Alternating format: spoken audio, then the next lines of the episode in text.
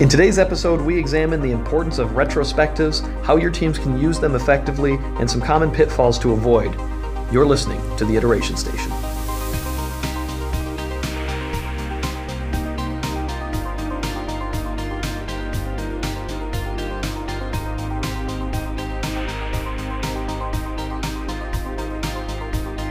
Hello, all, and thank you for joining us on the Iteration Station for the maiden voyage as we uh, get started. I'm your host, Jake Gasho, and I am joined by my co host, Brett. Brett, why don't you tell us a little bit about kind of what you do here and what your experience with Agile is? Sure. So I work in our organization, and I'm a release train engineer, which is a role inside the Scaled Agile framework. Uh, and we were at a point a little while back where we were doing Scrum and kind of had some Agile practices but we work in a large organization, enterprise level organization, so we needed to scale up. So um, we started looking at different ways to scale Agile, and we came up uh, with a scaled Agile framework as the direction we went ahead. And so the release train engineer is one of those roles in that.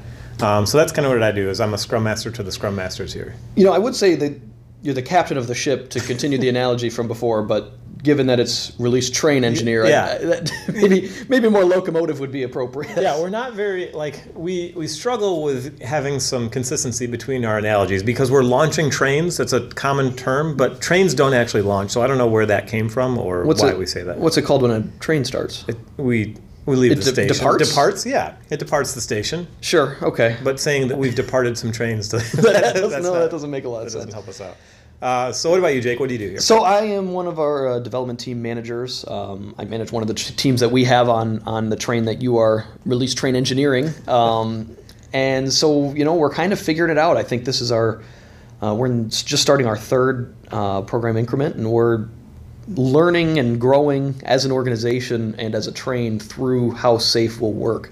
Um, and we kind of just wanted to share that journey and, and some of the experiences we had, as well as things we're learning and what we're finding important with uh, with our listeners. And hopefully, some other people are uh, going through some similar stuff um, and and can kind of learn from from what we've been doing. So.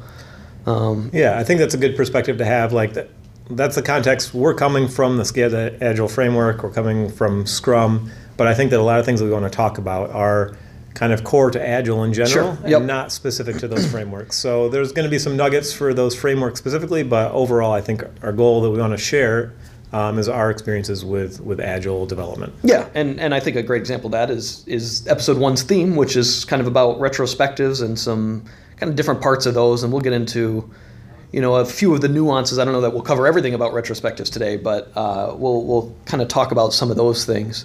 And as I was kind of prepping for for today's episode and and looking into different retro things, one thing that really resonate, resonated with me was some of the common problems of of retros. And if I mean, if you'd like to start there, I'd, Sure, I'd, yeah. I'd like to. So Yeah. so like I'm very passionate about retrospective in general. Sure. I to me the retrospective is the most important scrum ceremony that you can have and really agile ceremony. I don't even know if it's specific to scrum, but any you have to apologize the construction going on in our building right now. Um, uh, so the the agile retrospect, retrospective to me, uh, the reason it's the most important ceremony is that's the time that you can step away from your work itself and take a look and see what what do we need to improve so that we as a team improve so we can do work better. So it's not specific to the work, and I think that's you mentioned some of the common pitfalls or, or issues with yeah, retros. I, I'll get into that in a bit too. Yeah. Sure. Yeah. Well, to me, that's one of the big ones is uh, focusing on the work that you completed in a sprint and saying, well, we didn't get you know story X completed because we ran out of resourcing here, and then it kind of ends there, and you just talk about Sure. what didn't go well this sprint instead of saying.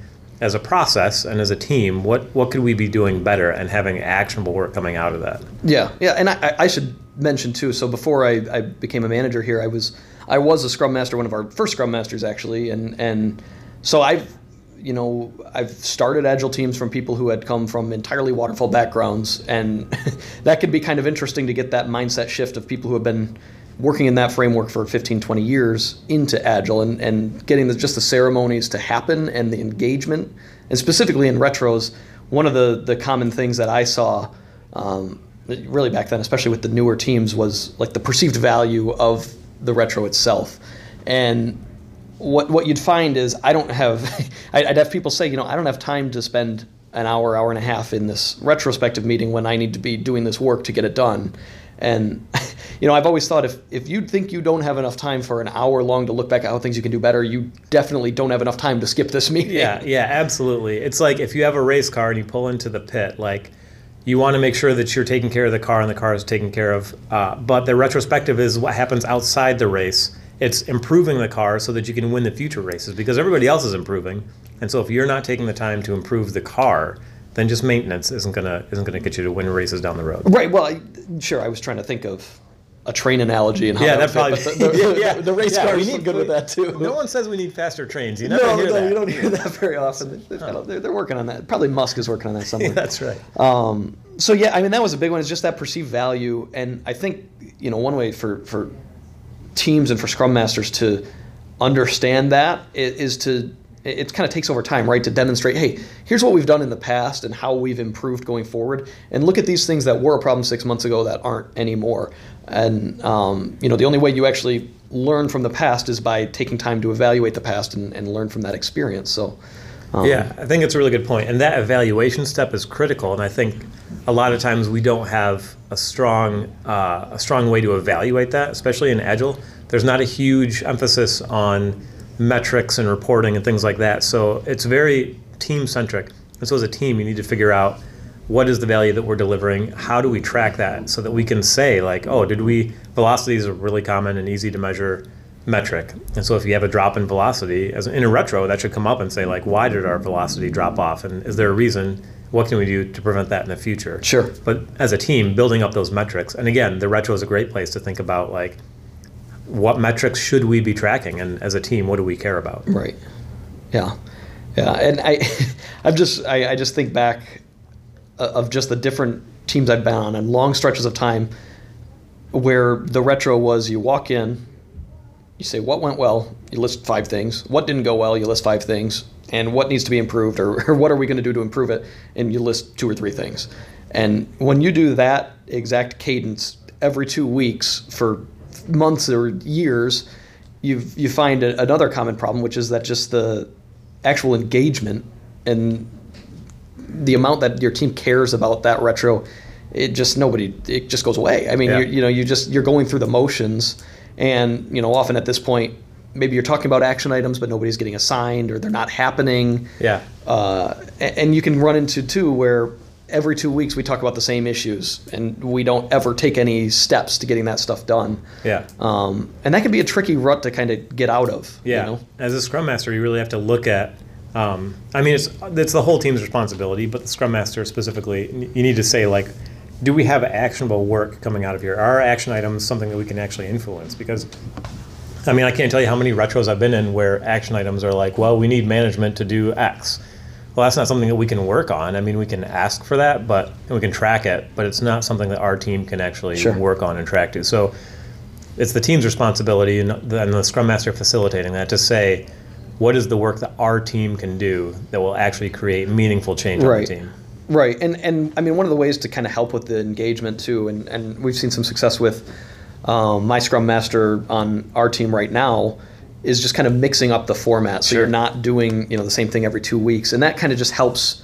It basically it forces people to wake up a little bit and, Yeah. and figure out what the meeting is about versus you know go in and do some silent reflection more or less, Yeah. uh, which can you know really kind of kill the the mood. I, I, to me, the retro should be kind of an exciting event where you're figuring out, hey, what are we going to make not suck next week? Yeah, so exactly. that's, um, I think changing up the format can kind of help with some of that. yeah i was just uh, going back and revisiting uh, the book scrum the art of doing twice the work in half the time by jeff sutherland and it was interesting the chapter that i was reading this morning was talking about happiness and how happiness is uh, more of a predictor of how much you'll accomplish than than any other metric that we've found so Sure. far so your previous velocity and all that stuff uh, pales in comparison when you track your happiness Yeah. and um, he was saying to drive happiness, to drive that trust, teams have to have the ability to improve uh, their workplace and the and the way that they do work. And retros are the way that you do that. So the retros, that's what drives your own employee engagement. Uh, it, and dri- drives your satisfaction, how much you like your work. And so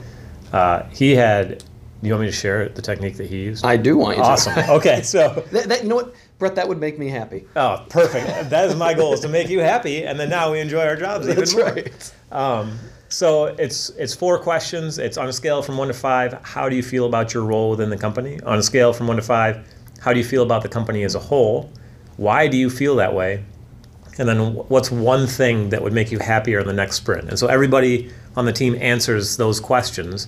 And then you kind of have a conversation around the one thing that will make you happier in your next sprint. And then that's the thing that you tackle. And so giving the so tackling that one thing will make you happier by definition. But even more so than that, ha- the team having the ability to make those changes is empowering. And so you're just doing this at the team level then at, Yeah. a, at a retro. Yep. Okay. Yeah, and that's one thing that's like, especially in a large organization, sometimes you have to refocus a little bit and say what's within our sphere of control and what can we actually influence. Because if you if all you do is complain about Right. things that aren't working in the organization that you're not empowered to actually change, then it's actually going to be demotivating. Yeah, I'm, I'm glad you bring that up too because that is, I mean, that, that happens sometimes. Well, this process just sucks, you know, or, you know, we just can't do this yeah. for whatever reason, or, oh, that'll always take two months. Uh, And, and something I read that I thought was, was interesting too was people are, are more excited and happier to get, you know, small incremental change. If, if, even if you just fix the most minor thing in one sprint, that's better than, you know, complaining about the bigger issue and, and ultimately not being empowered to fix anything. Yeah. Um, so oftentimes, I mean, you, you know, you ask a p- question like that of what would make you, you know, you know, I forget what it was. What would make you, you know, happier at the organization? Yeah. You might not be able to fix all those problems, but maybe there's one or two things that we can say, let's let's just start chipping away at this Yeah. and kind of make our world a little nicer. Yeah, exactly. Even if you say like, you know, there's something in some other department that's really messing up our department. Yeah. Okay, well, what's the smallest thing we Sure. can do that's going to change that? Yeah. I don't know. Maybe a communication can go out earlier or something like that. Right, or we right. Have daily check-ins or something. Yeah.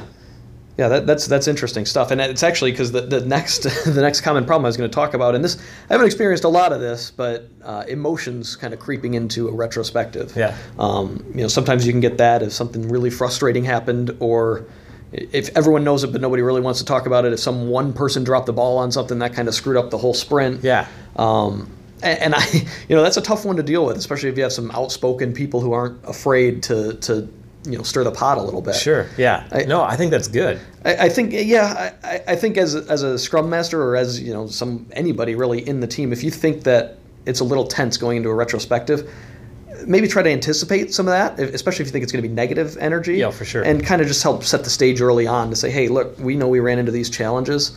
I want to stay positive and focus on the, the ways that we can avoid this in the future and how we can kind of remedy it. Because Yeah. you don't want to you know get down to a shouting match and Yep. finger pointing and all that. So, Absolutely. Yeah. That, that I'm glad you brought that up. Your goal is to build your team up and act Right, as a team. And right. so anytime you're pointing out individuals, you have to remember that like that individual is contributing to your team. So Right. as a team, we should be rallying around each other, keeping each other accountable, and helping our team perform better. And so it's not it's not anybody's fault. It's our team's fault Sure. if something didn't go well. So, Yeah. Yeah, no, I, I agree with that. But yeah, I think sometimes you mentioned bringing emotion into it. I think sometimes we're kind of told and trained we hold on this pedestal of being emotionless and not bringing our emotion into things. But I think that a lot of the times, like our emotion drives the things. Like I'll know what's important to somebody if they get emotional about it, and so Sure. that informs me about like somebody else's priorities. And Yeah. I think that's good information to have, and Yeah. we can.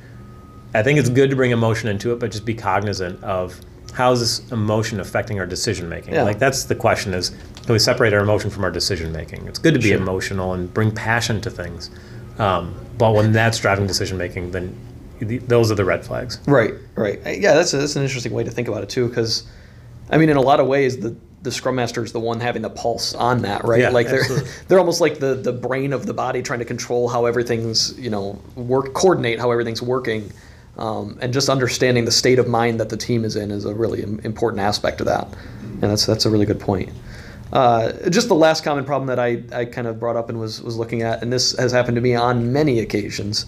Uh, as, a, as a scrum master, maybe you pose a question or somebody just posed a question to the team, and it's met with just blank stares and silence, and it gets really awkward. Yeah. I, I mean, that can happen common. You know, Yeah. if, if you've got if you've got something that, especially if it's like kind of a point of contention, nobody wants to touch it or they're afraid that you know if I say this, it's going to piss off that person. Right. I mean, you can just get in really long stretches of, of awkward silence. Yeah, yeah, yeah. That can be really uncomfortable, and again, the, the underlying problem isn't whatever the question that was asked. The underlying problem is trust on the team. And if anybody on the team is feeling like they can't actually speak their opinion to Sure. its fullest extent, then there's a trust issue that really needs to be addressed before any of the other retrospective outcomes will be useful at all. Um, and so, one thing that I think is kind of helpful to kick things off, um, and this is a technique several of our Scrum Masters started using recently.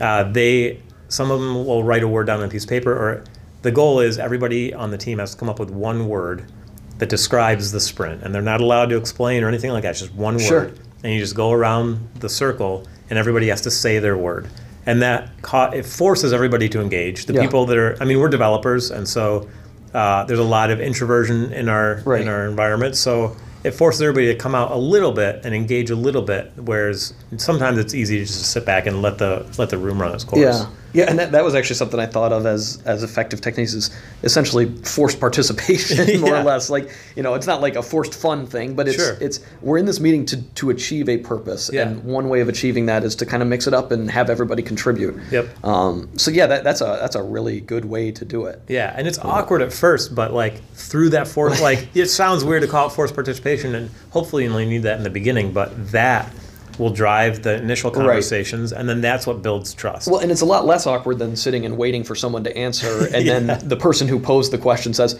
"I can wait forever." Like, is there exactly. anything that can make it worse than that? Right. People are already uncomfortable, Yeah. just like pressuring them into a more yeah, awkward just spot. reminding you that we're not going to leave this room until You'll we say hear something. Yeah, exactly. I will force this. Uh, yeah, no, I think that's good. Yeah, so I, I mean, those are just some of the common problems that I've run into uh, specifically, and, and I kind of saw those echoed a little bit in, in some of the stuff I was reading. Um, what I mean, what about you? Anything you'd, you'd add to that? Or? Yeah, I think I think those are the big ones. I think um, one of them that we kind of danced around a little bit, we touched on a little bit, uh, is just it becoming a complaint session. Yeah. And this is just my Yep. time to vent as a team, and then the team can kind of feed into each other, uh, and it's just this endless downward spiral Right. of this sprint sucks. We're you know we can't change this, we can't do that. Management says this, and and it's a really negative experience. And as a scrum master, hopefully the scrum master, well, the team again. Anytime I say scrum master, really it's the responsibility of the team, yeah. team, but the scrum master has the sole responsibility. Like this is what their job is: Sure. is kind of gathering that that energy and redirecting it, and saying, "Look, we're here to we're here to drive positive outcomes, and these are all valid complaints. You're upset for a reason, but what can we do? What can we change? And how can we make this better? Right. Uh, Because that negativity just breeds more negativity, Yeah, right? It's just absolutely. it, you'll lose control of that meeting room real quick. Yeah, yep. And and that'll happen after you know tense situations, Yeah. whatever they be, organization wide or just at the team level. Yeah, the worst, the worst that I've seen that is when the scrum master is the one that instigates Yeah. it, and they actually start it. and Yeah, they're like, "Well, we sucked this time, guys, and here's why. It's not our fault." Or- like that. yeah. Yeah. Yeah. Or I mean, if you have maybe it's a, a scrum, or it could be anyone on the team that is maybe not as not as familiar with kind of what agile is all about saying well our velocity was 20% of what it normally is i guess we screwed something up like Yeah. th- those Yeah. types of comments are just not not Right. helpful you Yep. know they don't they don't embody the spirit of the retro which is to to come out the other end with some ideas and some changes to, to Yeah. make things better Yep. Even that one though, there's you can like it's a very negative comment, but there's even still a hint of ownership in there, and there's Sure. a hint of Yeah. what can we do better. Like, and so those are the glimmers of hope. It's the ones that really get me are the like. There was nothing we could have done about this, and it, like we're at the mercy of whoever. xyz person Yeah, legal exactly, yeah. is you know holding us up we have no chance Yep. yeah. So yeah, that, I yeah I agree. Interesting. Good.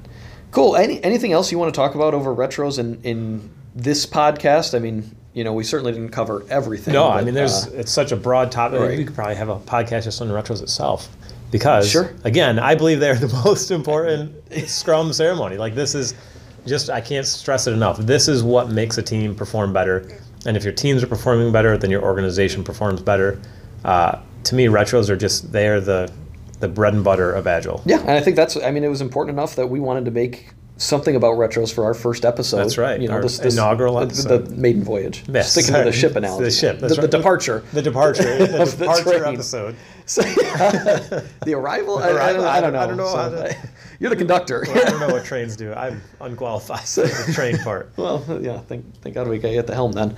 Uh, yeah. Any anything else that, that we want to cover today? I think that kind of wraps it up. Cool.